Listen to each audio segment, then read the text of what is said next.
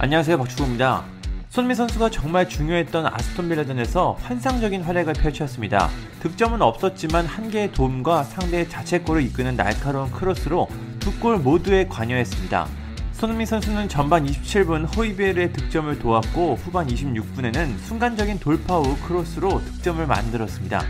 처음에는 모우라의 득점으로 인정돼 손흥민 선수의 도움으로 기록됐지만 이후 타겟의 자책골로 정정되며 손흥민 선수의 도움 한 개는 사라졌습니다. 도움 한 개가 사라졌지만 손흥민 선수의 활약은 대단했습니다. 슈팅 5개, 유효 슈팅 1개를 기록했고 key pass 2개를 성공시켰습니다. 다양한 장면에서 손흥민 선수의 존재감을 알 수 있었습니다. 골만 없었지 손흥민 선수의 모든 것을 보여준 그런 경기였습니다. 그렇게 손흥민 선수의 활약으로 토트넘은 리그 3연패에서 벗어나 오랜만에 리그에서 승리를 거뒀습니다.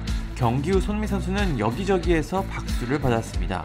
딘 스미스 아스톤 빌라 감독도 손흥민 선수를 인정할 수밖에 없었습니다. 경기 후 그는 초반에는 좋았지만 너무 공격적으로 나가다가 역습을 허용했다.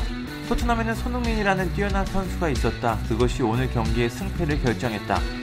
손흥민은 우리의 모든 문제를 만들었다. 손흥민을 막을 수 없었다고 분석했습니다. 영국 언론 풋볼 런던은 손흥민 선수에게 팀 내 최고 평점 9점을 줬습니다. 이 매체는 왼쪽 측면에서 끊임없이 위협을 가했다. 손흥민은 후반에도 많은 기회를 얻었다.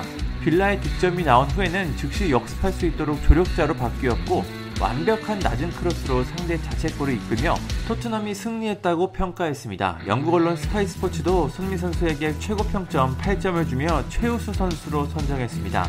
득점을 기록한 호이베르, 루카스 모우라보다도 높은 평점을 받았습니다. 이 매체는 딘 스미스 빌라 감독도 손흥민을 경기장에서 뛰어난 선수로 평가했다. 이 평가에는 논쟁거리가 없었다. 손흥민은 최근 토트넘 스퍼 스타디움에서 열린 프리미어리그 12경기에서 6골 5도움으로 11골에 관여하고 있다고 전했습니다. 영국 공영방송 BBC에서도 손흥민 선수를 최우수 선수로 선정했습니다. 손흥민 선수는 평점 7.55점을 받아 양팀 통틀어 가장 높은 점수를 받았습니다. 또 프리미어리그 사무국에서도 손흥민 선수가 King of the Match로 선정됐습니다. 무려 65%의 팬들이 손민 선수를 최우수 선수로 선택했습니다. 또 BBC는 가레스 크룩이 선정한 2주의 베스트 11을 전했는데 손흥민, 황희찬 선수 모두 이름을 올렸습니다. 한국인 선수 2명이 2주의 베스트 11에 포함된 건 거의 처음 보는 일입니다. 손흥민 선수는 골이 없었지만 환상적인 경기력으로 다양한 매체에서 나온 최우수 선수를 싹쓸이 했습니다. 하지만 손흥민 선수는 겸손합니다. 자신의 활약보다 팀 동료들의 활약에 박수를 보냈습니다. 경기 후 손흥민 선수는 이번 승리는 우리에게 좋은 에너지를 줬다. 특히 A매치 휴식기 전 승리가 필요했는데 승리의 기분이 좋다. 지난 세 경기는 우리가 원하지 않는 패배였다. 자신감이 떨어졌지만 우리는 회복하고 다시 올라갈 수 있다.